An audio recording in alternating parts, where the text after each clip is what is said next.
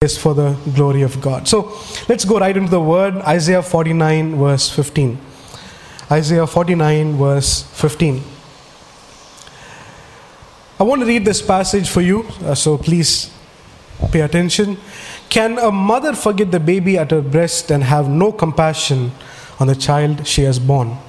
Though she may forget, I will not forget you. I want all of us to read this verse together Isaiah 49, verse 15. Can a mother forget the baby at her breast and have no compassion on the child she has born? Though she may forget, I will not forget you. This is a beautiful passage that reminds us of who God is. That is, our God is the one who never ever forgets us. Want to let you know this morning that you are not forgotten. That you and I are never forgotten by the Lord. If you look at the context here, Israel is broken as a nation. They are in captivity. They're waiting to be restored. But God speaks to them at this time, reminding them that they have not forgot, they have not been forgotten. And as God speaks His word through the prophet Isaiah, there is a comparison that is drawn here, a comparison with the mother's love. You see, mothers have a very close connection with the child because it, is, it grows in their womb. Two, two months ago, one month ago, we did this scan for Miffy, and we, it is very interesting to see the baby develop in the heart. Eh, sorry, not in the heart, in the womb. You know, I heard the heartbeat. So beautiful.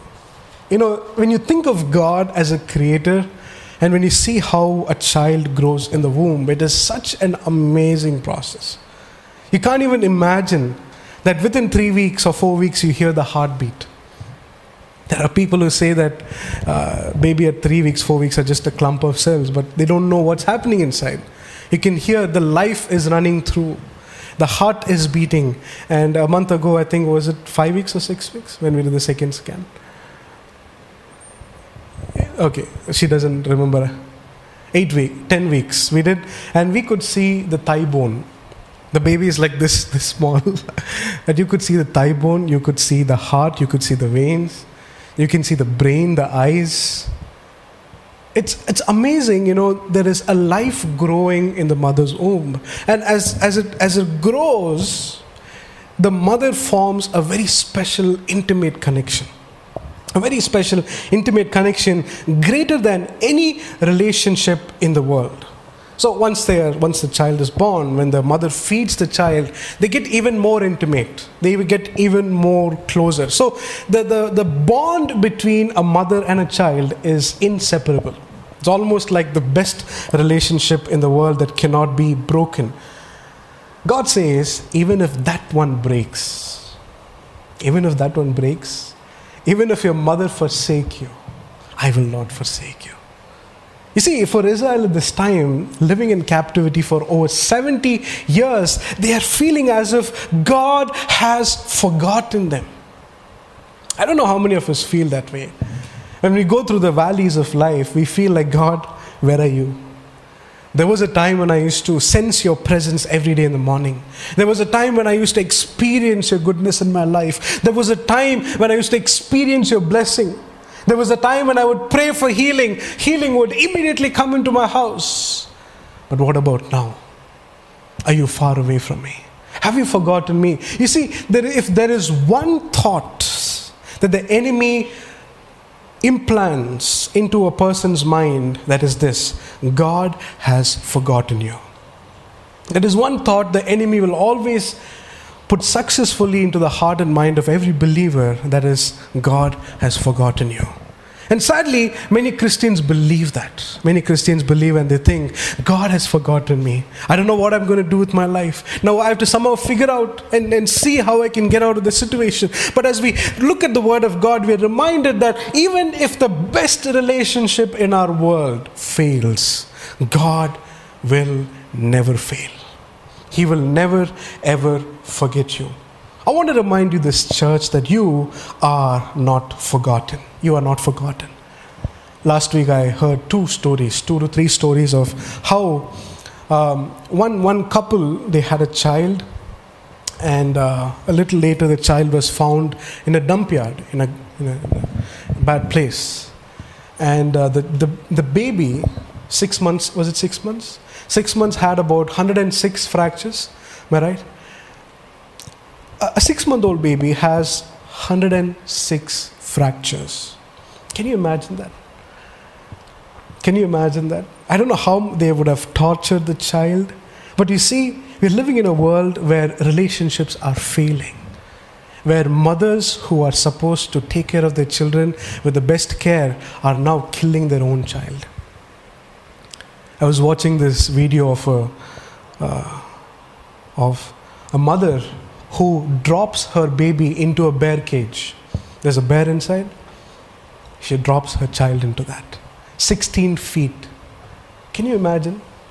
You know, I remember there, were, there was one time when we were on the bed, and at that time our bed was not too high. It was maybe about two feet from the from the ground.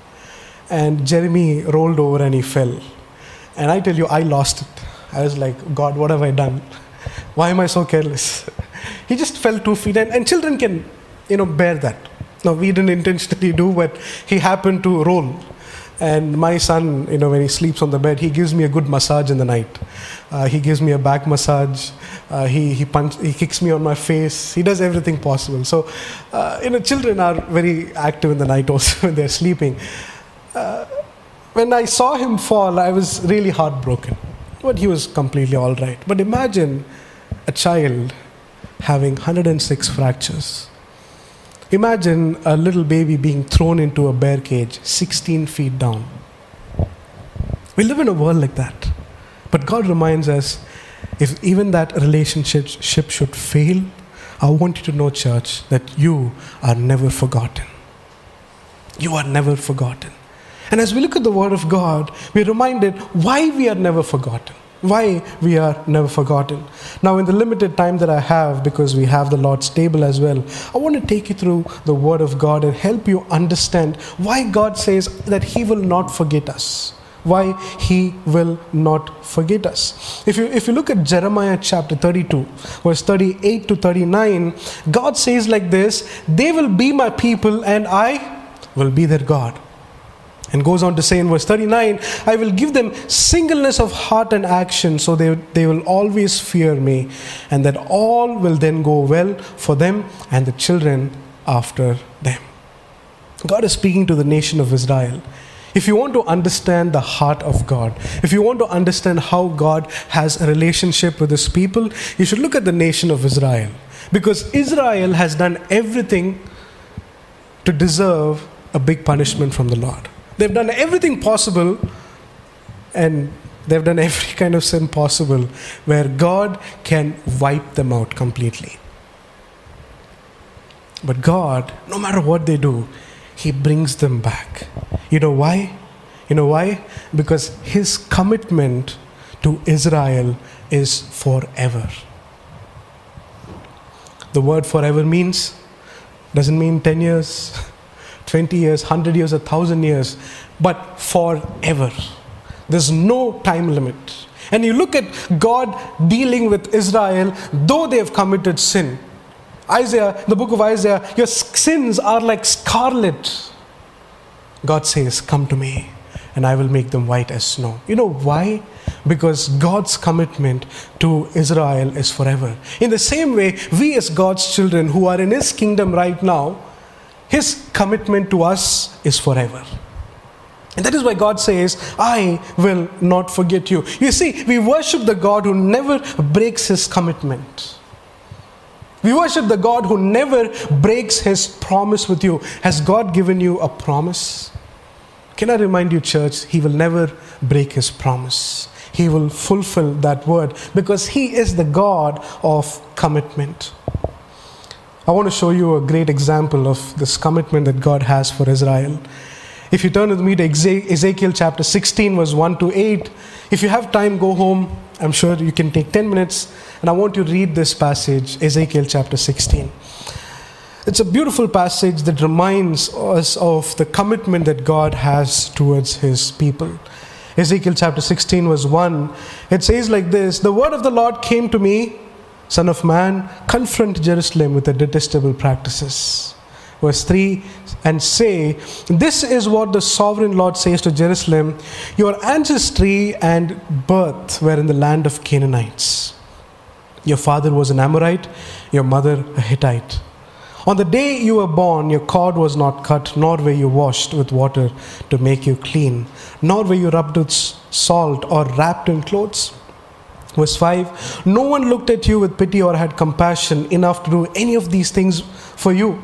Rather, you were thrown out into the field, into the open field. For on the day you were born, you were despised. Now, who is God talking about? God is showing Israel's origins. Who are they? You know, this nation that brags that they are God's favorite, who are they? They were despised. In verse 6 says like this Then I passed by, saw you kicking about in your blood. As you lay there in your blood, I said, Live. God gives life and he brings about this big nation. And you see, eventually, what happened is in verse 15.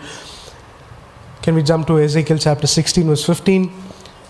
In spite of all that Israel received from the Lord, you know what they did? They ran towards false gods. Verse 15 says like this But you trusted in your beauty and used your fame to become a prostitute. You lavished your favors on anyone who passed by, and your beauty became his. In other words, God is talking about worship to false gods. And you see in verse 59, same chapter, God chastises Israel. He, he, he wants them, punishes them for what he does. But here's what happens in verse 59 This is what the sovereign Lord says I will deal with you as you deserve because you have despised my oath by breaking the covenant. Verse 60, I want you to pay attention. Yet I will remember the covenant I made with you in the days of your youth, and I will establish an everlasting covenant with you. Yes, you have done a mistake. Yes, you have fallen, but I'm still going to continue my covenant with you. Tell me one relationship in this world that is like this, even 10% like this. Very difficult. God says, I will not forget you. Why? Because of the covenant I have made with you. Our God is a promise keeper. He keeps covenant for a lifetime. Our faith, unfaithfulness, when we are unfaithful to the Lord, it will never cause Him to be unfaithful. In fact, even in our unfaithfulness, God will always be faithful. That is why God says, I will never forget you. The second one, why God says, I will not forget you. The second one is this God is always mindful of us. There is a beautiful verse in Psalm 115, verse 12, that I'm sure all of us have, have, have seen in every wedding card. The Lord has been mindful of us. Housewarming ceremony, you'll see this verse. The Lord has been mindful of us. But what, is it, what does mindfulness mean? Some translations use the word remember. God remembers us. The Hebrew word used here, zakar, often means uh, activity that is connected to an event. It's referring to an event that happened at a time and God is saying that I remember that event. Now, what is that event? You have to turn with me to Genesis chapter 12, verse 1 to 3. Genesis 12, verse 1 to 3. Now, when we go to Genesis, you should be aware who, who are we talking about? Abraham. Genesis 12, verse 1 to 3, the Lord said to Abraham, Go from your country, your people, and your father's household to the land I will show you. I will make you into a great nation. I will bless you. I'll make your name great. You will be a blessing. Verse 3 I will bless those who bless you. Whoever curses, I will curse you. And all peoples on the earth will be blessed through you. So when God says, I will remember you, that God is mindful of us, what does it mean? It simply means that He remembers the covenant we made with Abraham. Are you with me so far? If you read verse chapter 15, verse 1 to 6, God again comes to Abraham in a vision saying, Do not be afraid, I'm your shield and I'm your very great reward. And verse 5, if you read of chapter 15, it says, Look up at the sky and count the stars, if indeed you can count them. Then he said to them, So shall your offspring be. You see, God has already given a word to Abraham. And God has said, that your nation, your offspring will be blessed. And when Psalmist says the Lord is mindful of us, he's taking back to the covenant that he made with Abraham. You come to Genesis chapter 50, verse 24 and 25. Joseph said to his brothers, I'm about to die, but God will surely come to your aid and take you up out of, out of this land to the land he promised on oath to Abraham, Isaac, and Jacob. What is Joseph saying? God is going to take you out of this land. Did it happen? Yes. You know why? Not because the nation was perfect, not because the people were good, but because He is the covenant keeping God. He is the God who is mindful. And so, because of that, Psalmist says, God is mindful of us and He will always remember us. For Israel, you see, God says in some passages in Deuteronomy that I will bless those who bless you. And also at the same time, He reminds them that if you do not keep my covenant, you will experience curses in your life. God also gives that. But at the same time, God also reminds them that my relationship with you is not just dependent on how you behave, but my relationship with you is based on the covenant I made with you. So when God says, I will not forget you, He remembers the promises He gave you. He remembers that you are His child. He remembers that you were washed by His blood. He remembers that He shed the blood for you on the cross of Calvary. And because of which, I tell you, no matter what darkness comes into your life, it can never separate you from the love of Christ. Paul says, What can separate us? Famine, sickness, nakedness? Whatever comes, whatever comes in your life, it can never separate you from the love of God. It's not because of you, but because of who God is, because He is the God who keeps His covenant. We come to 2 Timothy chapter 1, verse 12. A beautiful verse, beautiful verse. I don't know if you've memorized this, but I want you to memorize this. Paul says like this That is why I am suffering as I am. Yet this is no cause for shame because, because, why? I know whom I have believed. See, back in the day, if a Greek, someone from the Greek culture read this, they will understand what it means. What it means is they see, back in the day, if you were a very wealthy person, you had a lot of wealth, you're a billionaire, and you want to pass on your wealth to your child, back in the day, temples were the banks at that time. They didn't have SBI Bank, none of these modern banks, but they had temples. And in the temple, the priests and the people who are on duty, their duty, their utmost responsibility is to give the wealth to the next generation. So, a person who is a billionaire will come and pledge his wealth and say, I want this to be transferred to my son when he grows up. And they will make sure that it is transferred. So, the wealth is given and it will always be done. Paul writes you know, in that background. He's saying, I know whom I've believed. Why? Because if you, if you read the verse, it says, I know whom I've believed, and I'm convinced that He's able to guard what I have entrusted to Him until that day. Now, people might look at Paul and say, Are you, are you a crazy man? You know that if you go into the city, people are going to beat you up. If you know you go into this place, you're going to be persecuted. People might say, you, you seem like a reckless man. You know what Paul would say? I know whom I have believed. My life is safe in his hand, and he will guard it until that day. He lived with that confidence, and that is why he served God with everything that he had, because he knew where his life is. I tell you, church, if we live with that thought that my life is in God's hands, and no matter what happens to me, I will be safe, that is life.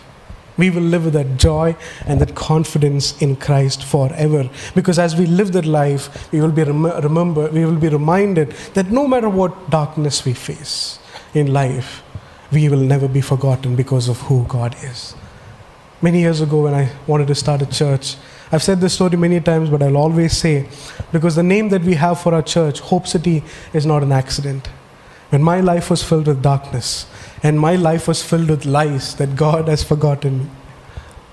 God has forgotten me. I was thinking to myself, God has forsaken me. But in that moment, Jesus came into my life and gave me hope.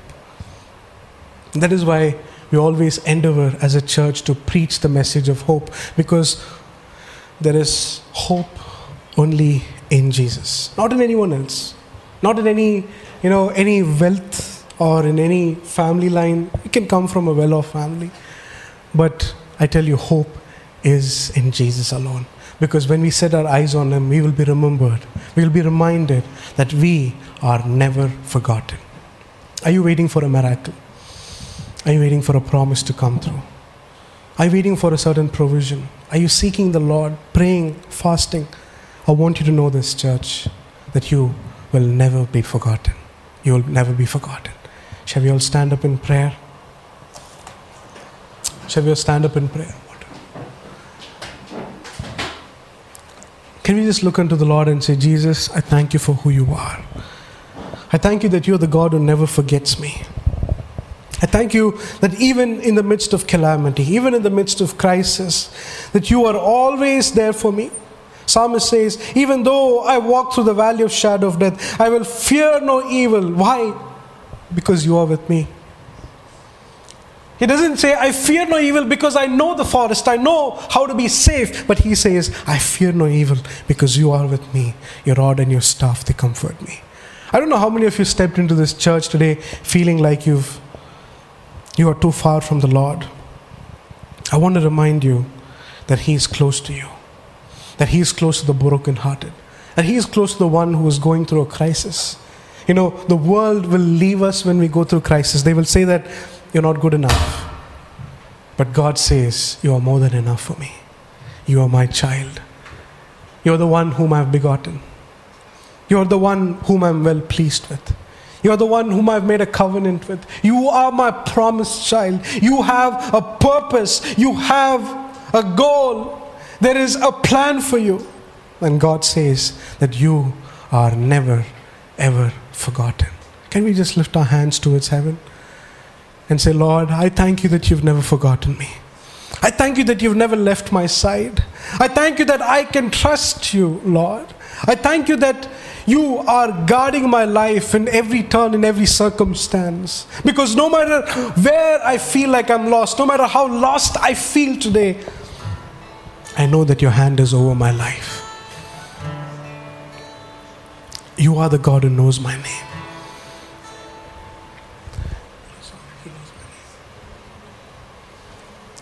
You're the God who knows our name. Can we just lift our hands and pray and say, God, I thank you that you know me that you remembered me. Yes. Oh, we worship you, Jesus. He knows my name. Can we sing together? He knows my every thought. He sees me when I fall. And he hears me when I call. He knows my name. He knows My name. He knows my every thought. He sees each tear He sees each tear that falls. He hears me when I call. You hear us when we call. Oh, He hears me when I call. Father, we thank you that you remember us. We thank you that you are the covenant keeping God, that your covenant is forever. Thank you that you have a plan and purpose for us. Thank you that you will bring us back no matter how we fall and fail. We thank you for your work in our life. We love you, Jesus. We love you, Lord. We thank you that we are never forgotten. We can live tomorrow because we know that you are mindful of us. We thank you for all that you're doing. In Jesus' name we pray. Amen. Can we give the Lord a clap offering? Amen. We're going to participate in the Lord's table right now. And I ask that you prepare yourself for the table. Because as we participate in this table, we are proclaiming the Lord's death and resurrection until He comes. If there is something in your heart that you need to lay down maybe a bitterness against a person, maybe something that God is displeased with. Maybe you are struggling with a secret sin that only you know. Every time we come into God's presence is an opportunity to repent of our sin. God tells Israel, Your sins are like scarlet, and I will make them white as snow. It is the same voice of God that we are hearing today, the same grace of God, the love of God that forgives us. If you're battling with anything in your heart right now, just tell the Lord, I'm sorry. Purify me. Can we just make this prayer? Say, Lord, purify me.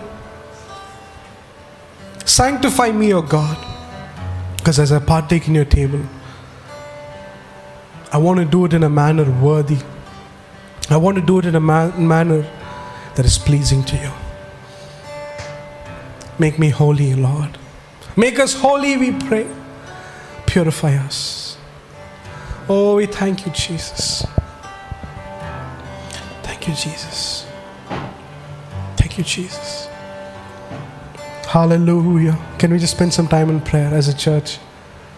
Don't let your thoughts run here and there. Just just tell the Lord, prepare me for your table. Prepare me. Prepare me, Jesus. Can we lift up your lift up our voices and say, Jesus, prepare me, prepare me, Lord. Oh Jesus, purify my heart. Purify my heart. Let's lift our voices.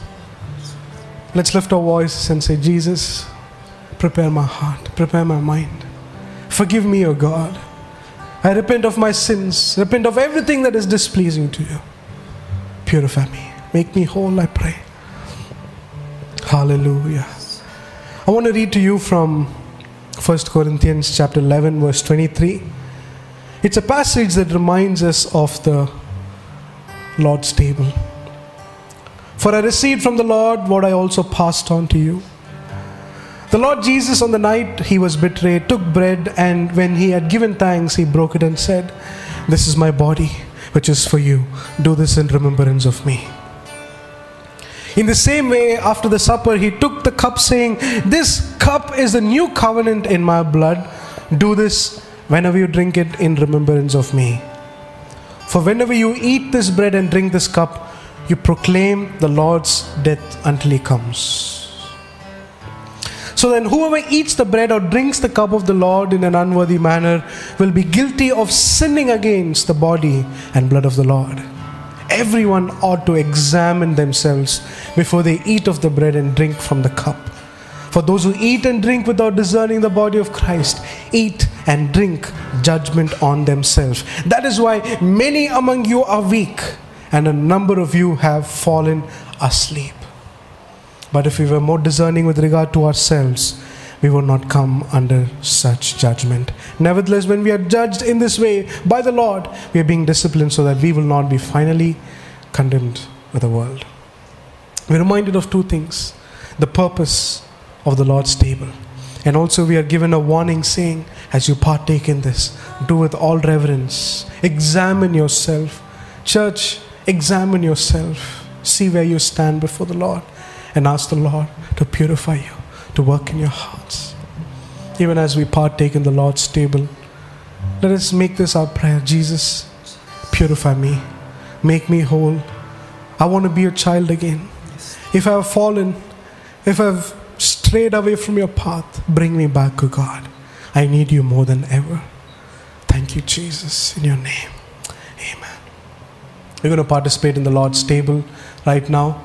And as I come around and give you the juice and the bread, I request that you don't eat and drink immediately, but wait till all of us get our portions, and then we can eat and drink together. And be in an attitude of prayer as you partake in this table. Hallelujah. Worship you, Jesus.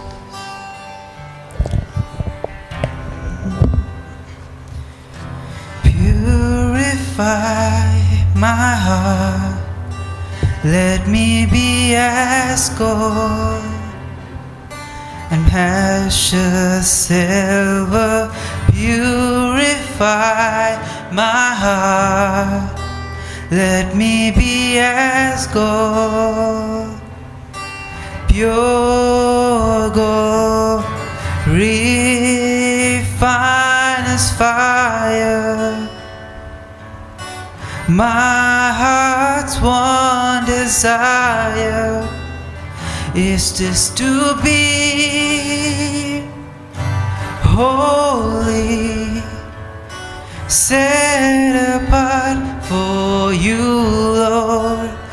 I choose to be holy, set apart for you, my master, ready to do your will. Lord, I'm ready to do your will. Refiner's fire. Refine us fire. My heart one desire. My heart's one desire. I choose to be. I choose to be Holy. Holy. Lift our hands and sing. Set apart for you, Lord. I choose. I choose to be Hallelujah, Jesus. holy, set apart for you, my master, ready to do your will. Lord, I'm ready to do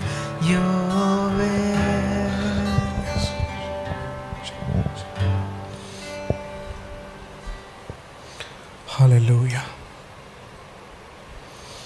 I believe all of us have received our portion of the bread and the juice.